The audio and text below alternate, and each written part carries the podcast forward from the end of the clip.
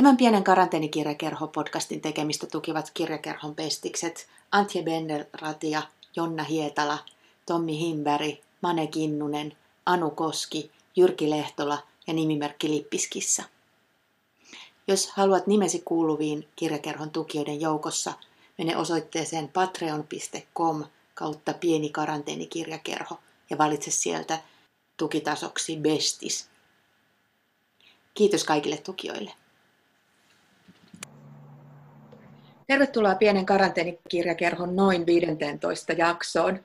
Mulla on kuvayhteys helteiseen Ranskaan, sinne maaseudulle, ja siellä suuresti ihailemani kirjailija-kuvataiteilija Hannu Väisänen odottaa hiukan vaurioituneena, mutta, mutta muuten toivottavasti hyvissä voimin. Ihan muuten, ihan muuten ehjänä ja hyvällä tuulella.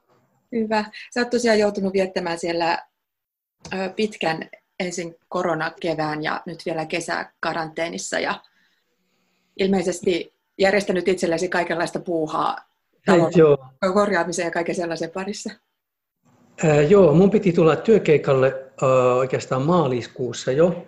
Ja sitten seuraavan kerran huhtikuussa kirja, niin, äh, huhtikuun lopussa, kun äh, märkätuksvainen kirja ilmestyi, äh, mistään työkengasta ei ollut tullut mitään. Nyt mä oon joutunut siirtymään neljä kertaa Suomeen tuloa, niin nyt tuli pari päivää sitten tieto, että ranskalaiset ei todellakaan ole tervetulleita Suomeen. Mä olisin puolisoni kanssa tullut mm, pitkästi kaipaamalle yhtä aikaa siis työkeikalle ja tota, lyhyelle lomamatkalle sinne, mutta se ei nyt vaan onnistu. Et mä en oikeastaan tiedä, että milloin, mm. milloin ja tässä sitten ajan kuluksi sitten puuhailin ja särin kunnolla käteen, niin mä yritin tiilen halkaista omin käsin ja, ja se halkaisikin mun peukalon. Et tästä toivotaan täällä tällä kertaa. Joo, tämä on vähän erikoinen, erikoinen vuosi ja varmaan hyvin erikoista myös se tosiaan, että niin kun kirja, kirjas julkaistiin tuossa keväällä, niin sit sitä ei voi millään tavalla niin julkkareita järjestää tai Joo, kyllä se on kokonaan toisenlaista. Se on niin kuin, vähän kuin olisi tullut sokeaksi yhtäkkiä. Siis ihan oikeasti sokeasti, koska on siis laskenut, niin kuin silmät olisi menettänyt näkökyvyn, koska no. siinä kun kirja tulee ulos, niin siinä tapahtuu niin paljon, tapaa lukijoita ja mahdollisesti käy signeeraamassa kirjoja ja mm. kaikkea muuta sellaista. Nyt tuntuu, että sitä kirjaa oikeastaan ei ole tullutkaan, vaikka sitten on tullut mukavaa palautetta lehdissä jonkun verran. Mutta jotenkin se ei edelleenkään tunnu olevan. Mulla on tekijäkappale yksi täällä näin ja se on niin kuin, mun pitää pitää sitä kädessä aika usein, että mä uskon, että semmoinen kirja ylipäätänsä on. Joo. Kenties sitten on totta. Ja joku on joskus laittanut mulle tässä viime aikoina joku viestin, että ei Hannu, mä luin sun, tai sun kirja on tulossa postin kautta jotain muuta tämmöistä. Et, et, myöskään jakeluhan ei ole ollut kauhean normaalia Suomessa tässä. Että se on, ää, täytyy muistaa, että mä en ole ainoa tämä, tämän kevään siis julkaiseva kirjailija, että, että kaikki moni on jakanut, ja sitten ei ainoastaan Suomessa, vaan myös Ranskassa ihan mm. samanlainen sotkunen tilanne tämän että tämä kyllä muistetaan tämä kevät. Kyllä varmasti muistetaan. Ja siis, siis kirjan kannalta. Niin, niin ja, ja voin kuvitella, että Ranskassa se on vielä niin kuin kurjempi tilanne, koska teillä on ollut tiukat lockdownit ja... ja... Tiukat lockdownit, joo kyllä. Ja, äh, mutta siis koko kulttuurikenttähän on tietysti siis tosiaan mm. kärsimässä, että taloudellista ahdinkoa on, äh, että niin kuin kaikki on pudonnut ja, ja en tiedä, tanssijoihin, kirjailijoihin, kuvataiteilijoihin, näyttelyt peruttu ja niin poispäin. Mm. Joo, ja se on tota, mielenkiintoista, kun jotenkin toi, mitä sä kuvasit, että ikään kuin näkökyky mennyt tai että mikä ei tunnu konkreettiselta, niin se on vähän jotenkin, että kun kaikki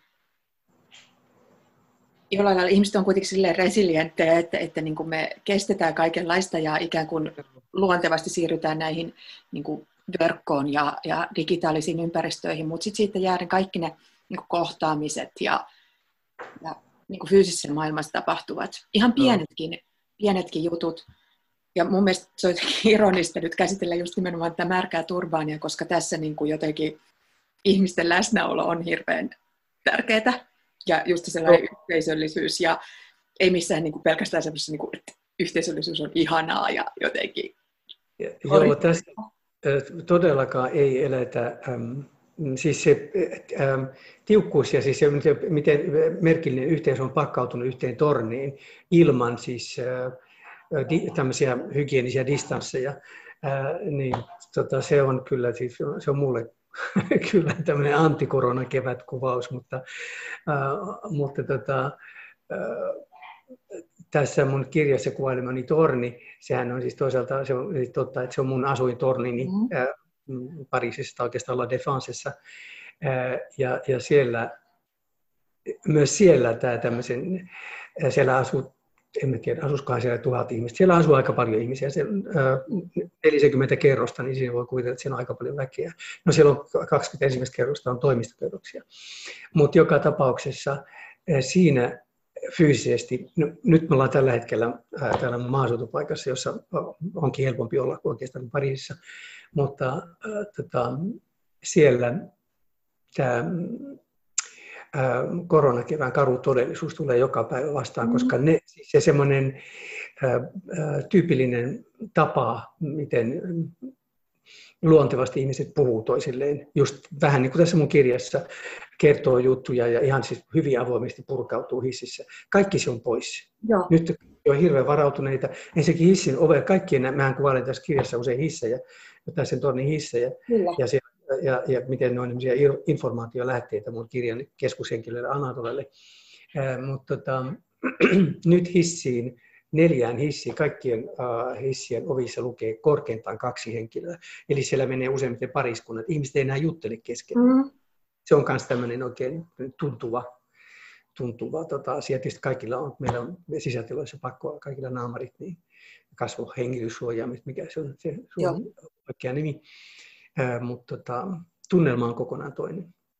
On varmasti. Ja sitten mä oon miettinyt tässä koko ajan tämän, tämän tota poikkeustilan aikana, että kun on, tässäkin kirjassa on ihmisiä, jotka on kestänyt kaikenlaista niin kuin pakolaiseksi lähtemistä ja muuta, mutta yleensä kun on joku vaikka sotatila tai joku muu tämmöinen katastrofi, niin ihmiset saa toisistaan turvaa, että ne voi pakkautua vaikka sitten pommisuojaan, mutta jotenkin niin kuin se ihmisyhteisö, ja nyt meidät on niin kuin nyt se jää pois ja se on varmaan sellainen niin kuin hengissä ja järjissä selviämisen elinehto se, että me saataisiin olla toistemme kanssa.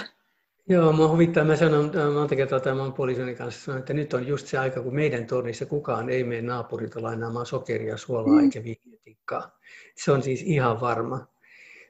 Jos menis lainaamaan, niin en tiedä minkä pussin ne ottaisi käteen, sillä tuolla joudu koskemaan sitä naapurin suolaa. Niin, joku tätä viiden metrin semmoisen kepin kanssa ojentaa. Ongenkoulu ehkä. Tota... Niin, niin kuin, mä en tiedä, onko Suomessa kanssa, mutta täällä on niin kuin, äh, haastattelijat, menee, kun ne menee äh, haastattelemaan jotain. Tyyppiä, niin se on pitkä mikrofoni varren. Pitkä mikrofoni varren, varren kanssa. M- mutta tota, siis tosiaan tässä, että niin kuin, ju, niin kuin me toimitaan tässä tota, Zoomin välityksellä, niin tämä on tietysti ollut myös mun aseeni, siis hirveän on pidetty neuvotteluja, on siis kaikenlaisia asioita on hoidettu Zoomin kautta ja pidetty yhteyttä. Mun puolisoni oli aluksi tota blogissa, kun Ranskassa ei päässyt liikkumaan Pariisista mm. maalle, niin meidän päivittäinen juttu hoidettiin Zoomin kautta.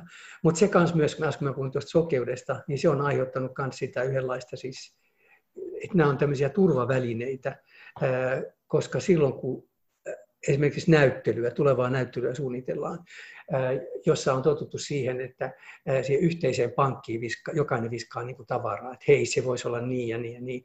Ei se onnistu Suomessa, se mä oon nähnyt. Ja siitä kaipaa hirveästi sitä, mm, ei, ei ainoastaan yhteen, todellista yhteisöllisyyttä, mutta myös sitä välitöntä kontaktia, joka, joka ei ole siis fyysinen kontakti, mutta se ei ole myöskään tämä tämmöinen UFO, kun mm.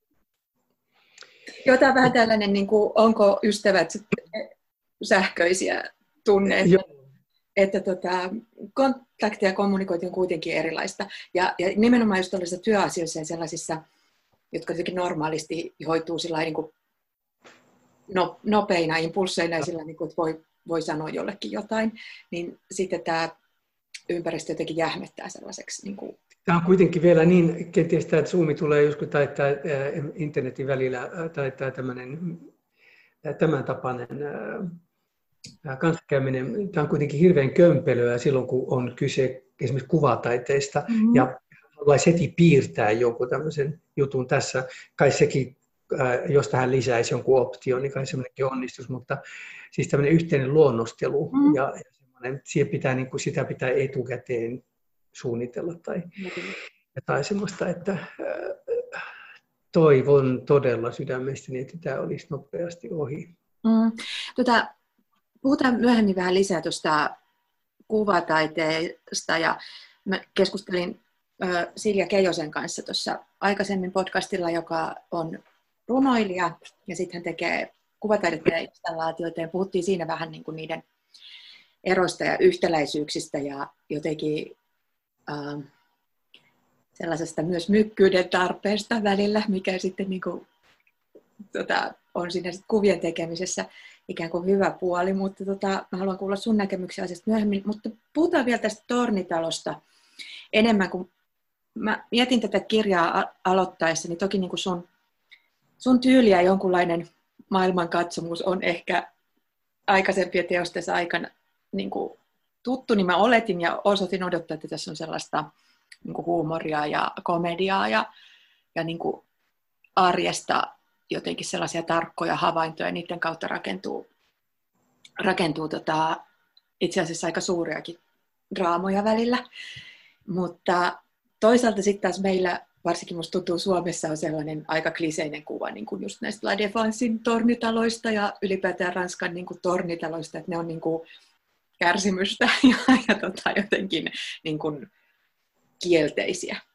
Joo, totta. Ja sitten täältä aukeakin tällainen niin kuin joku, siis edelleenkään ei mikään niin kuin ihannoitu tai sellainen niin kuin kaunisteltu yhteisö, mutta kauheasti kaikkea kiinnostavaa. Öö, kuinka, kuinka sä lähdit rakentamaan tätä? Oliko sulle itsestäänselvää jotenkin, että, sä, että just niin kuin sun oma talo on, on hyvä näyttämö? Se on oikeastaan, anteeksi, se on oikeastaan mm, enemmänkin mä yritän todistaa sitä lukijalle, että jos tarkentaa havaintokykyä, siis ei mielikuvitusta, vaan tarkentaa havaintokykyä, niin meille jokaisella on naapurissa toinen toistaan kummallisempia tarinoita.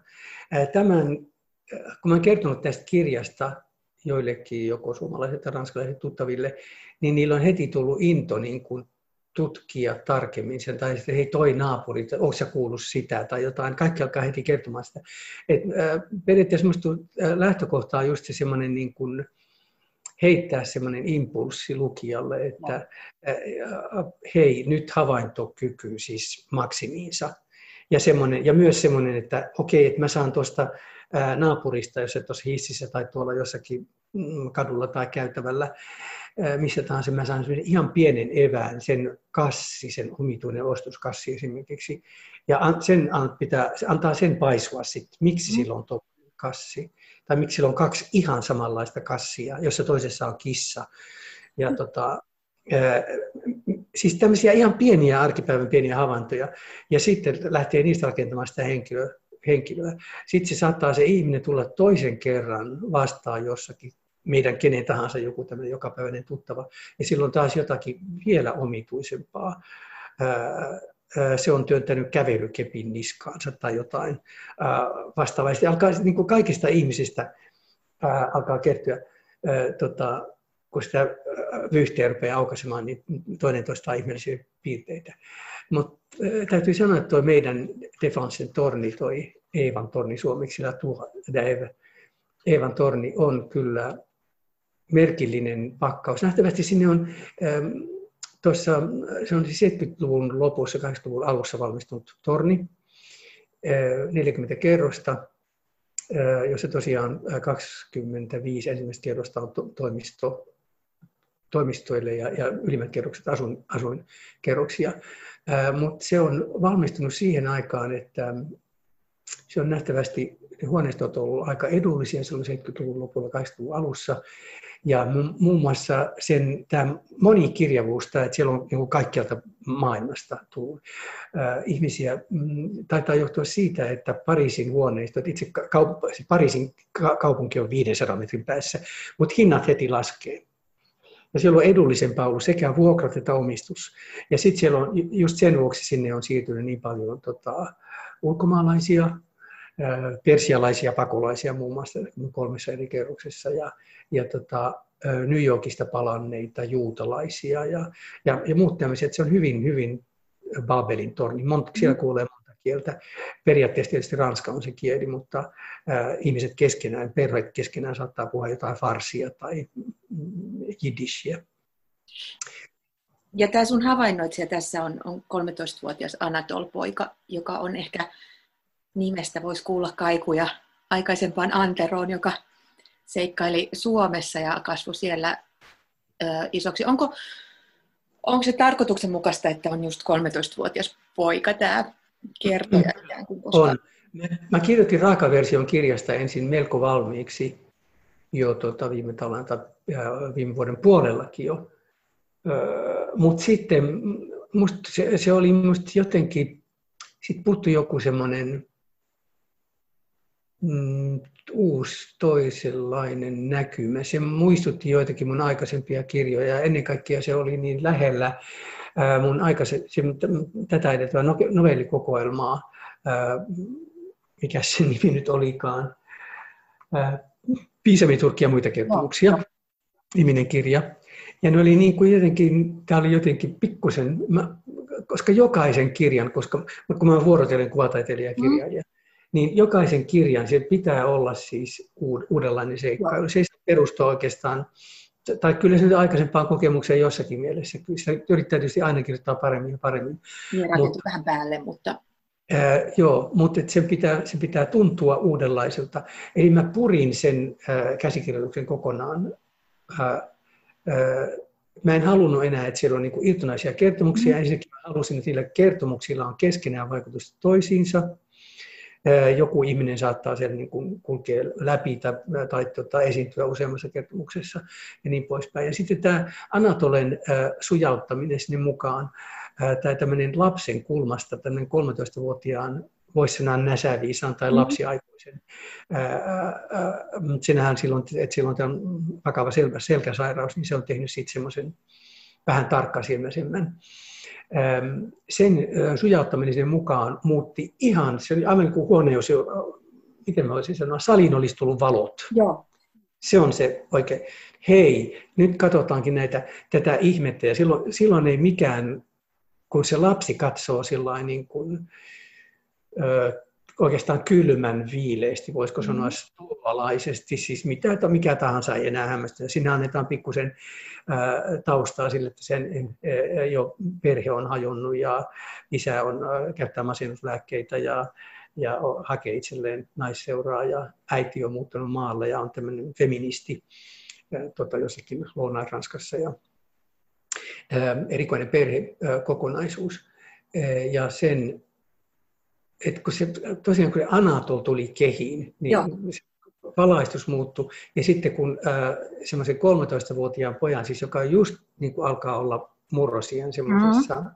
käännekohdassa, äh, kun se rupeaa, kun se ei, ole, se, on, se ei ole vielä aikuinen, se ei ole lapsi eikä se ole oikeastaan teinikään vielä, ja sitten silloin vielä tämä tämmöinen oma henkilökohtainen pieni vaje, niin tota, kaikki nämä ihmeet on sille niin kuin koko ajan semmoista niin kuin No siinä mielessä kyllä vähän niin kuin Antero, kaikki on sille aarteita. Että omituinen olento. Ja tämä mm, kirjan nimihenkilö, tämä Märän Turbaanin Madame Talos, on yksi tämmöinen jota muut vois. Niin olisiko sanoa, että toi, se kaikki mitä muut vierastaa, niin se mm. Anatolia kiinnostaa. Joo, ja jotenkin just sen ikäinen lapsi, se oli mun mielestä, niin kuin, hän oli tosi samastuttava henkilö, koska tota, en tiedä mistä syystä meitä muistaa kauhean hyvin sen vaiheen, just kun ei ole ihan vielä. Ja sitten on sellainen vähän ehkä yksinäinen ja tarkkaileva, ja, ja toisaalta, mutta ei ole vielä niin siinä morrosian kuohuissa, että keskittyisi itteensä. Että 15-vuotias olisi sitten ehkä niin kuin liian keskeinen kiinnostuakseen enää naapurin rouvan kohtaloista. Ja, tota, niin sitä, ja, sellainen, niin kuin, ja sitten toisaalta se maailma on siinä se oma kokemuspiiri on ikään kuin koko maailma, mutta sitten samalla sen suhteen on tarkka ja sitten ei ehkä sillä lailla tuomitseva kuin aikuiset, että ei, ei pidä näitä just niin kuin outoina tai sellaisia, että niille ei kannata puhua, vaan tota, vaan hän on niin jotenkin... Se... Outous ei ole siis, outoushan ei ole siis Anatolle missään nimessä negatiivinen asia, ei. se on aina vaan joku semmoinen, se, kaikkia, ketä siellä on niin kuin outo esimerkiksi tyyppi, joka laskee talon portaita, jota ihmiset pitää järjettömänä mm. ja varoo sitä, että mikä, mikä se on, ja tota, sitten vaan huhutaan. Mutta Anatoli, joka tapaa sen, sanoi, että se on täysin järkevä ihminen, miksi tätä pelätään. Mm. Tota, laskee talon portaita ja on, on huolissaan meidän kaikkien puolesta. Niin, se on rationaalista toimintaa. Täysin rationaalista. Ja siitä tulee kenties just pikkusen semmoinen niin tämä huumorin aspekti, joka kieltämättä kenties mulla on joskus suorastaan tavoite, koska äh, huumorin, äh, huumorin ja tuommoisen lauseiden sisällä olevan komiikan avulla minä itse äh, sekä lukijan että kirjoittajana mä huomannut, miten hirveän laajoja syviä tragedioita sillä voi Joo. käsitellä kenttään sillä ilman imelyyttä. Ja, ja, ja sitten vielä teetättää lukijalla se väännös, että siitä näennäisestä niin kuin komediasta paljastuukin pikkusen kuorimalla syvää haavoittunut ihmiskohtalo. Just näin, joo, kyllä. Se, se tässä kyllä välittyy ja totta, se on hirveän nautinnollista. Ja mä mietin sitä just, että, että tota, mä en tiedä, onko sillä väliä, että miten tätä lukee, tai ajatteleeko tätä novellikokoelmana tai kertomuskokoelmana tai episodiromaanina tai, tai mikä mutta ehkä, ehkä siinä on sitten, että jos kerrotaan, että tämä on jotain, niin sitten me lukijana otetaan tietty. Joo, mä en, siksi justiin tässä alussa ei lue, ei, päätettiin jo kustannustoimittajan kanssa, että ei laiteta siihen. Se on siis ihan, että tämä on hybridimuoto, ei, ei ole romaani eikä novelli, ja mullehän sille ei tietenkään missään nimessä ole mm. mitään väliä. Ja, ja sitten myöskin, äh, myöskin sen nimeäminen joksikin olisi heti niin kuin tavallaan haavoittanut sitä. Äh, että tota, äh, siinä mielessä mulle siinä on jotain uutta, että se olisi niin kuin muotona hybridiä. Äh, luultavasti ennustaa jotakin jatkosta, että tämmöisiä hybridimuotoja mahdollisesti mä tulen viljelemään tulevaisuudessakin. Mutta lukisitko nyt pätkän siitä, niin Joo. tähän sun maailman ja tekniikan jotenkin ytimeen saman tien. Anna joku merkki, kun mä aloitan. Saat aloittaa nyt. Nyt. La Défensen keskusaukiolla kohosi kaikenkorkuisia liikerakennuksia. Jokainen rakennus yritti olla erilainen kuin naapurinsa. Tornien arkkitehtuuriin oli ympätty kuvitelmia tulevaisuudesta. Mitä ihmeellisimmät rakenteelliset ratkaisut ja pinnoitteet kilpailivat näkyvyydestä, pyrkivät aiheuttamaan katsojassa huimausta, ihmettelyä, ihastusta. Torni, joka ei aiheuttanut mitään tuntemusta, ei voinut toimia suuren yhtiön lippulaivana, eikä näin ollen pysynyt pystyssä. Liiketornit eivät olleet vanhan ajan pilvenpiirtäjiä, pystysuoria piukkoja, vaan mitä ihmeellisimpiä pullistuvia tai supistuvia kiuluja, sellaisia, joiden jalkaosa oli tuskin koirankopin kokoinen, mutta kantoi silti yllään mantereen verran monikerroksista massaa. Pääkonttorien nimet oli pultattu liikerakennusten kylkiin alati väriään muuttavin säihkyvin kirjaimin. Melkein jokaisen tornin katolla oli meteorologinen asema, jonka käskystä fasadi äkkiä muutti väriä tai jopa muotoa kulloisenkin sään mukaisesti. Ja oli tornin muoto mikä tahansa, sen sisällä laskettiin. Haettiin joko kuuluisaa onnelukua tai välteltiin epäonnelukua. Melkein kaikki seinäpinnat olivat lasia tai jotain lasin tapaista, suoraa, kaartuvaa, pullistuvaa, serigrafioin koristeltua tai valokalvoilla varustettua. Noille lasipinnoille heijastui tuhat kieppuvaa lasimaalausta, ties millaisten keijojen tai druijien pensseleistä valuneita.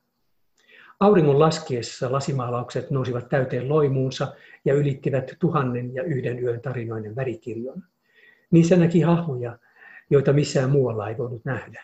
Sulanut lumikuningatar kylpi omassa lätäkössään ja palava prinssi poltti vesipiippuaan. Rupinen pyöveli kohotti kirvestään ja hänen uhrinsa tarttui viime hetkellä nostokurjen koukkuun ja katosi. Yön tullen vuoron sai taas numerotaulujen valaistu magia. Vilkkuvalla näytöllä juoksetelevat digitaaliset numerot, jotka tiedottivat, kuinka monta hetkeä vielä oli odotettava, kunnes onni monistuisi. Kiitos. Tässä tulee mun mielestä erinomaisesti esiin mm, sellainen tapa, jolla sä teet ikään kuin kuvia, joihin, joihin lukija saa astua heti sisään ja niin kuin, kuinka ovelilla keinoilla, keinoilla sä luot sen maailman. Ja tässäkin nämä rakennukset ja tämä torni, tämä Evan torni on sinänsä on melkein niin kuin hen, yksi henkilö tai tällainen enemmän kuin vain että se on sellainen elävä organismi. Ja samoin, samoin ikään kuin tämä koko kaupungin osa ja kaupunki. Mm.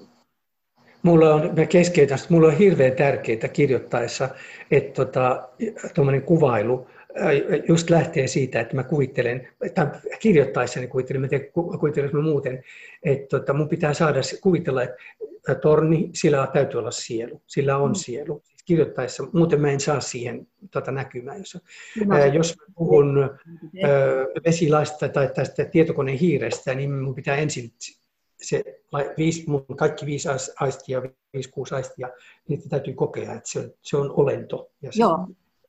Onko olento vielä parempi kuin sielu? Saattaa olla, että se on olento Joo. ja sillä on jonkun verran omaa tahtoa.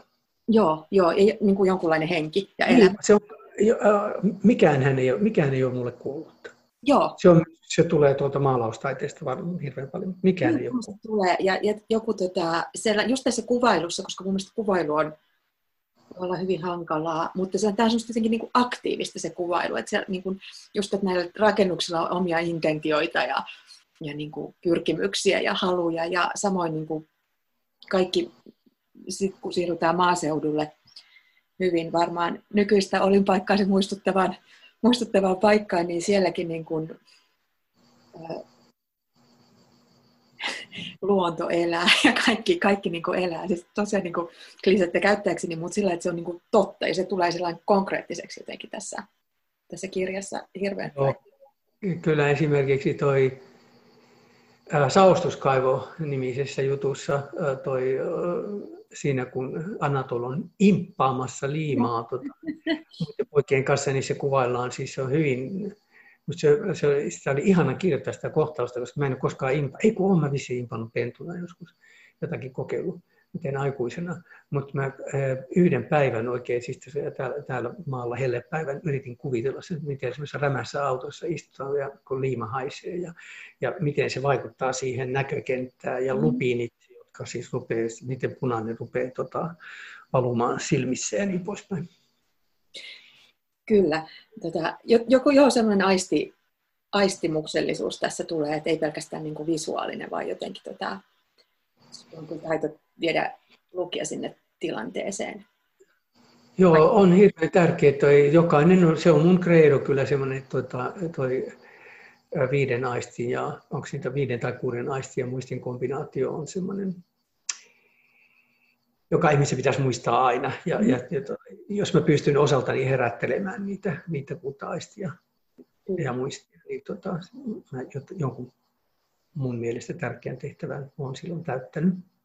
Onko se sulla sama tavoite sitten just aina kuvataiteessa, että sä oot jotenkin herättänyt niitä samoja? Ei, ei oikeastaan.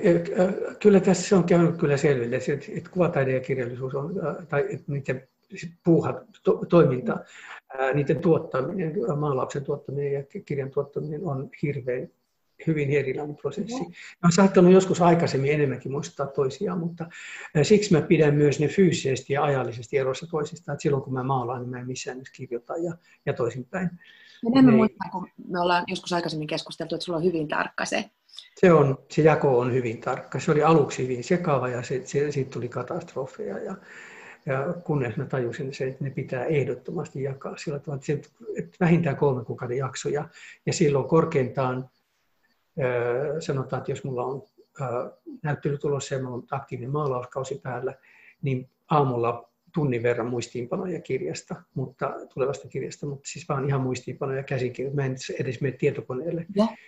vaan muistikirjaan jotenkin muistiinpanoja pikkulapulle ja ne jää sitten hauttumaan sinne. Ja, ja taas toisinpäin silloin, kun mulla on kirjan kirjoittaminen, niin mulla on aamuisin kahvipöydässä pieni muistilehtiö lyijykynä ja mä teen muistinpanoja jotenkin joku kuvallinen aihe, jonka ei halua häviävän kuitenkaan. Niin, mutta ne, ne sitten taas niin auttautuu ja ne tulee, kun mä kaivan aktiivisesti niin esiin sitten vasta, kun todellakin sanotaan vaikka se, onko ne nyt sitten karanteeni ja kolmen kuukauden karanteeni siis kuvataiteen parissa on ohi, niin sitten sit voi ajatella sitä tarkistella. Mutta se on se lyhyin mahdollinen on tota, joku kolme kuukautta. Okay. Et pitää päästä kunnolla siinä, niin kuin, että koko se tämä mm, mekanismi, joka, joka on, saattaa myös olla maalauksen ja omien maalausten ymmärtämisen takana, niin että se lähtee kunnolla liikkeelle, niin se tarvitsee tarpeeksi pitkän,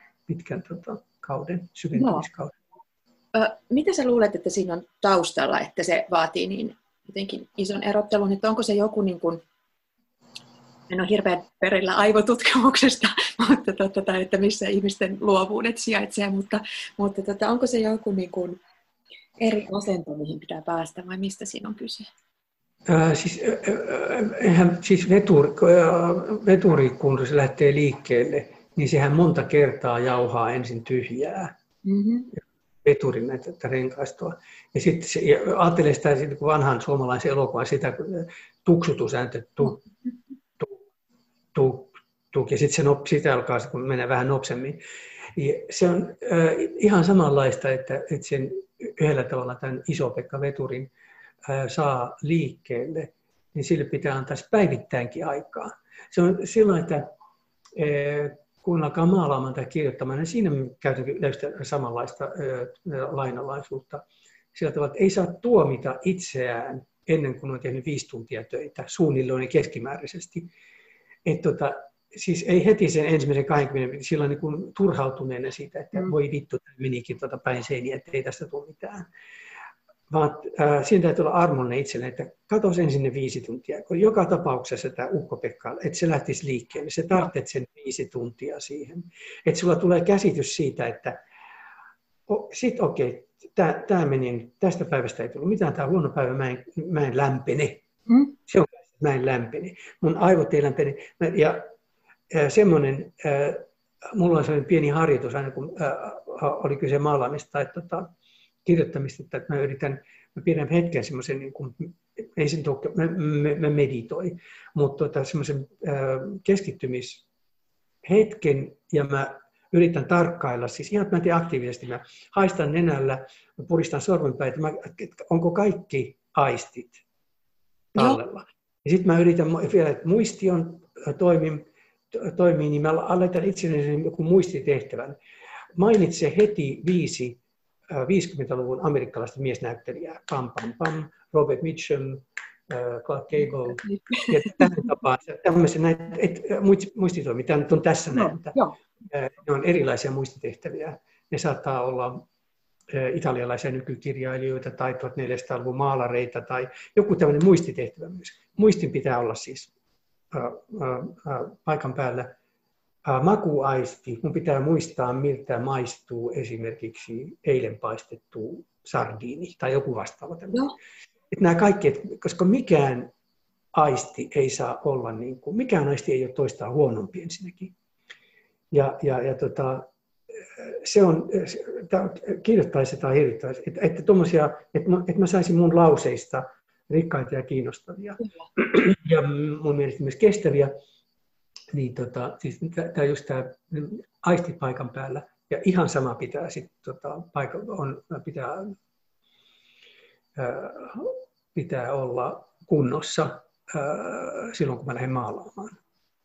Ää, se on, jotkut sanoo, että on tämmöinen tyhjä maalaus, kun sä olet maalauksen, sun ää, iso tyhjä maalauskenttä. Ja toiset tulee semmoinen horror-vaku, semmoinen tyhjän kammo siitä.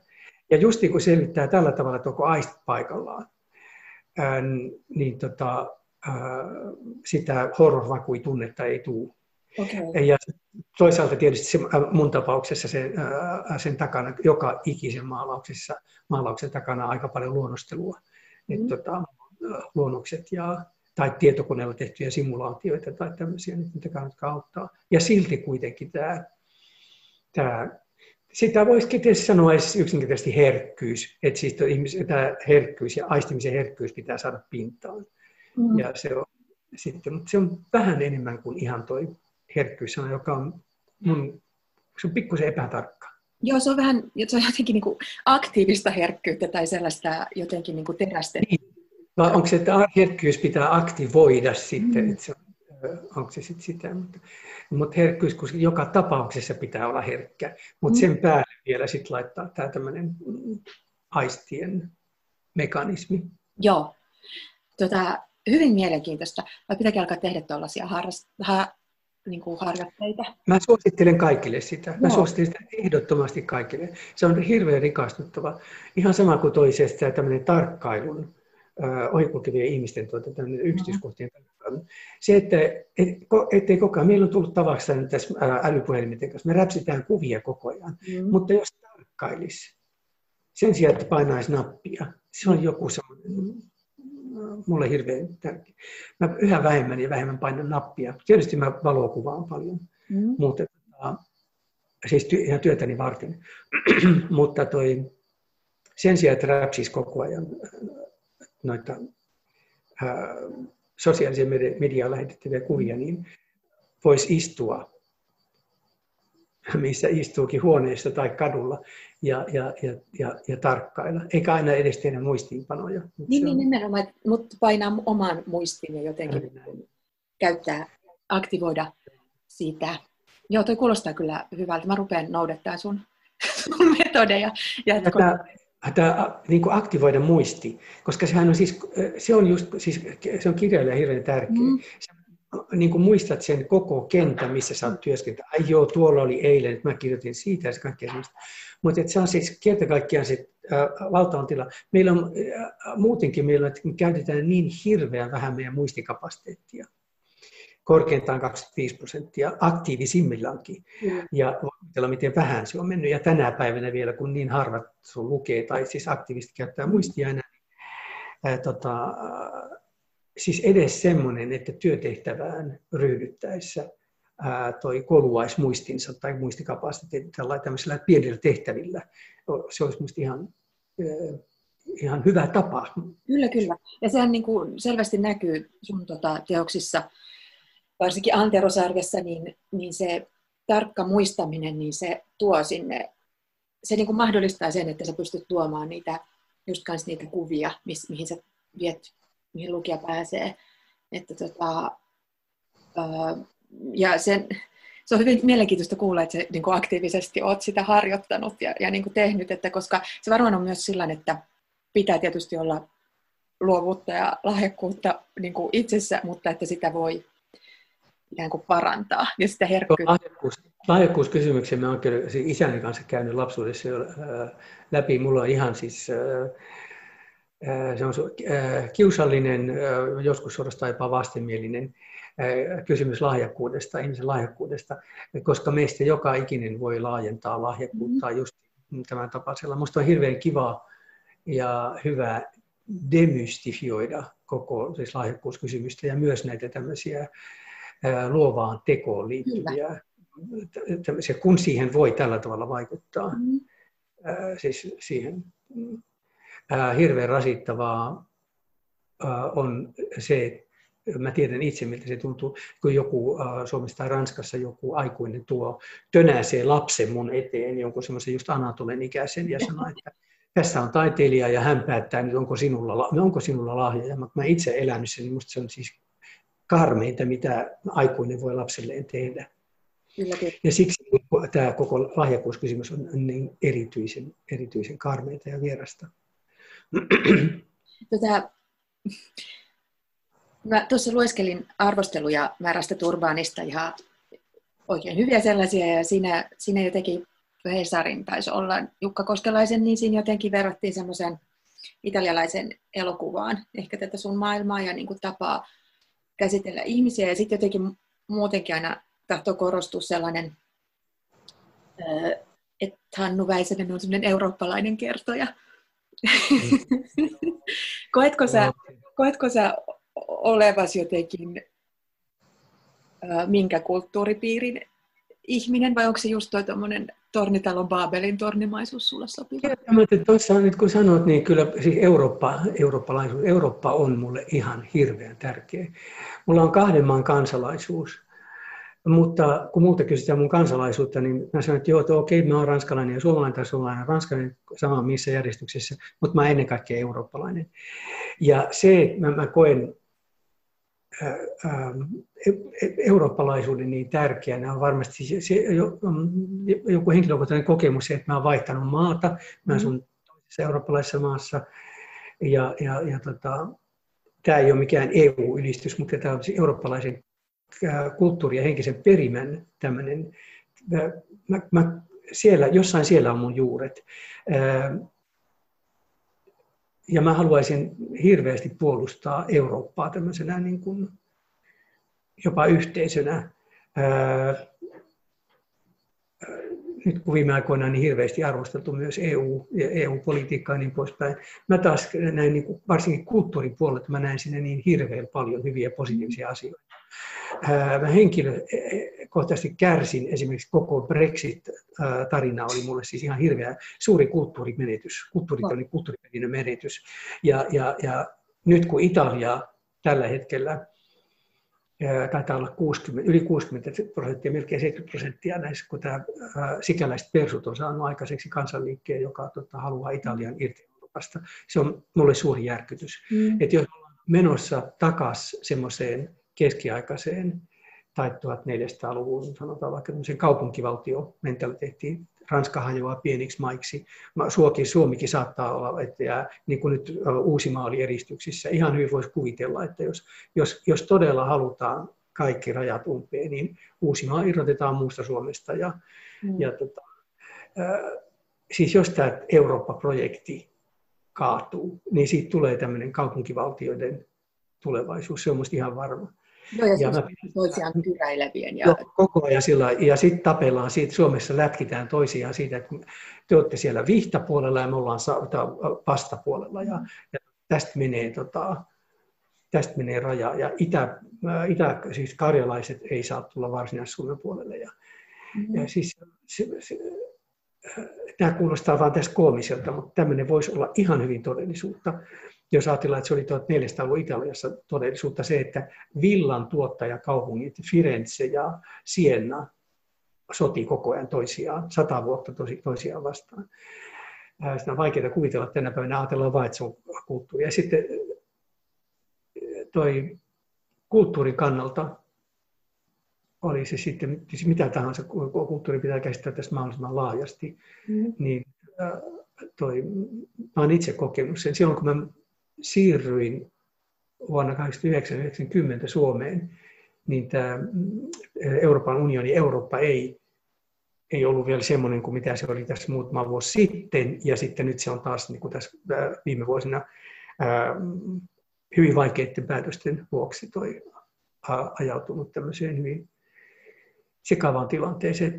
Siksi mulla on kai luultavasti myös kaikessa mä, mun tekemisessä mä toivoisin, että siinä olisi tämä tämmöisen eurooppalaisen perinnön korostuminen ja korostaminen tärkeää. Ja siinä on yksi, joka, jota tämä ei saa kuulostaa väärältä Euroopan ylistykseltä, koska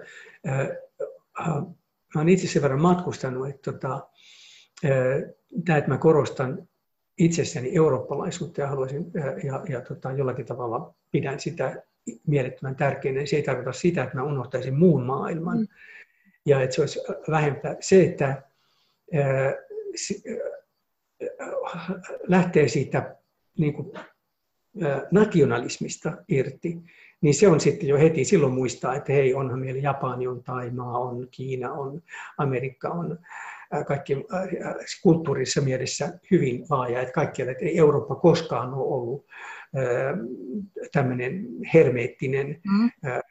kulttuurinen kupla, vaan se on siinä aina ollut, se on aina vaikutussuhteessa Lähi-Itään esimerkiksi ja Silkkitie ja hollantilaisten matkat Japaniin tuhat, siis monen sadan vuoden ajan niin poispäin. Että se, siinä mielessä, vaikka mä, voisin kritisoida tota, sairaasta globaaliutta silloin tällä, niin ei Eurooppa tarkoita sitä, että se olisi sulkeutunut hyväisesti itseensä. Nimenomaan. Mutta siinä on ehkä jotain sellaisen kollektiivisen muistin huonouden kanssa tekemistä tällä tällä niin kuin nykyisellä Euroopan alennustilalla ja, ja niin kuin kansan, tai nationalismin uusilla nousuilla, että tota, ensinnäkään ei muisteta sitä, että kuinka niin kuin viime aikoihin asti täällä sodittiin jatkuvasti keskenään. Joo. Ja, ja Joo. niin, sellaisia niin kuin järkyttäviä myyttejä esimerkiksi niin kuin viereisen maan, maan asukkaista on, on, Joo. on Joo. luotu ja nimenomaan niin kuin tarkoituksenmukaisesti luotu ja nyt ne on sitten jotenkin kaivettu aina uudestaan ja just nämä köyhä etelä- ja rikas pohjainen, pohjoinen vastakkainasettelu. Se järkyttää mua. Toi, toi on, äh, an- an- anteeksi mä tartun tuohon, tos, äh, mä oon niin sanotun kuitenkin, niin sanotun, myös niin sanotun Välimeren maan kansalainen. Mm. Eli siis tämä, tämä etelän, tässä tarkoitan tietysti tota, Italian ja Espanjan tilannetta. Ne on siis tota, kuitenkin ne on historiallisesti niin suuria anteja, ja täytyy laskea Kreikka mukaan, siellä luultavasti myös Portugali, historiallisesti niin paljon tota, ladanneet Mm. kulttuuria Eurooppaan, että tota, niitä ei voi, siis tämä tämmöinen köyhä etelä, se on, se on ihan hirveätä. Mä, mä luen niitä äh, Suomen asennekirjoituksia nyt tähän viimeiseen, tähän Vaina-juttuun, Mm. äh, niin mä oon ollut järkyttynyt siitä, että miten äh, lyhyt muisti todella on, että ei, mun lapsuudessa ihmiset lähti töihin Ruotsiin. Niin, Ja, niin. Tämä covid-tilanne on tietysti toisaalta se on hirveän hyvä, että toi potut paljastuu todella kiviksi Kyllä. että ne ei ole pottuja. Potut paljastuu kiviksi ja tota, siitä lähtee siis päällinen tämä tämmöinen mukaan tämä tämmöinen niin kuin, äh, keväällä äh, huudettiin kauheasti yhteisen solidaarisuuden perään, niin nyt näkyy kyllä se, että miten ohut se solidaarisuuden kerros on. Kyllä, kyllä solidaarisuutta on niin kauan, kun se ei kosketa, ei tarvitse Joo. tehdä mitään. Tai kun se voi tehdä tällainen tämmöisen niin kuin etätyönä sen solidaarisuuden. Nimenomaan, tai tykätä jostain tai käyttää hashtagia. Niin. Joo, hashtag riittää solidaarisuuden. Mutta tota, niin, tämä päättyy nyt ehkä vähän toivottomiin, toivottomiin tunnelmiin, mutta Mennään takaisin toivoon. mennään takaisin toivon, minä takaisin tuohon sun kirjaan Märkään turbaaniin, koska mun mielestä siinä just, siinä just tietyllä tavalla tällainen ö, eurooppalainen, ja sitten toisaalta se, mikä on eurooppalaisuudessa kanssa, niin kuin, mitä ei tahdota muistaa, on se liikkuvuus ja sellainen niin kuin, kaupankäynti ja vaihto ja kaikki se, ja just niin kuin, että, että aina on oltu myös ympäröivien, mitä ei niin kuin kanssa tahdota muistaa, vaan että niin kuin rajat kiinni ja, ja tota, kaikil, kaikilta mahdollisilta, niin tässä, tässä tänne torniin on jotenkin hienosti päätynyt erilaisia rajattomia ihmisiä. Mä haluan kysyä sinulta vielä yhden sellaisen pienen asian ehkä, mutta joka on mulle hirveän iso asia tätä kirjaa lukiessa. Se, kuinka sä rakennat henkilöitä hyvin paljon sitten sen, sen niin kuin pohjalta, että miten ne pukeutuu ja niin kuin habitus. Niin, niin tota, se varmaan liittyy tietysti siihen tar- yleiseen tarkkaavaisuuteen, mutta se on vielä jotenkin ainakin lukijalle erityisen nautinnollista. Se on, musta tuntuu, että se on niin kuin sen henkilön, henkilön psykologian, äh, siis on kaksi tapaa ratkaista siltä, että sä rupeat kertomaan, että se nainen on hullu tai hänestä ajateltiin, että hän on hullu tai jotain muuta. Mutta jos kuvaa sen äh, tota, märän turpaan, ja se kietoa sen märän turpaanin päällensä ja muutenkin sen, tota, sen habitusta ja, ja tapaa liikkua semmoista, niin siihen ei tarvitse puuttua sen psykologiaan, se tulee sieltä. Se tulee sieltä. Ja silloinhan lukija rupeaa rakentamaan jo sitä, että niistä aineksista ihan samalla tavalla. Ja sitten tietysti siinä on, kun tuossa on tuollainen Anatol kertoja, joka utelias pikkupoika, niin tota, ää, siis sehän katsoo, se katsoo siis tota sen rouva Princivallin niitä niin kuin, ää, sitä valtavaa hametta, ja, ja, ja sitä se haluaisi kosketella ja kuulla sen kahinan. Ja tämmöinen, se, semmoisten, tämmöisten niin kuin, oikeastaan, niin kuin, miten voisi sanoa, että ne on niin kuin, olisi, koska mikään ei ole sivuseikka, vaan ne on Joo. tämmöisiä ää, kun näennäis, näennäisesti sivuseikkojen kautta saa tota valaistua sen he- henkilön psyykkiä paljon paremmin. Ja tietysti sitten se, vielä se, musta siitä saa niin kuin minun mielestäni saa tota jännit, jä- jännittäviä ja jäntevämpiä lauseita myös sitä kautta, kun tota lähtee kuvaamaan pukeutumista ja, tai tapaa hikoilla, Joo, joo ehdottomasti. joka liittyy Mm. Eh, tapaa hikoilla, joka liittyy esimerkiksi tämä, just tämä tyyppi, joka laskee La Défense tornin portaita, että onko niitä varmasti 666. Kyllä, Hei, kiitos tästä keskustelusta. Me päästään sut parantamaan kättäsi. Joo, kiitos.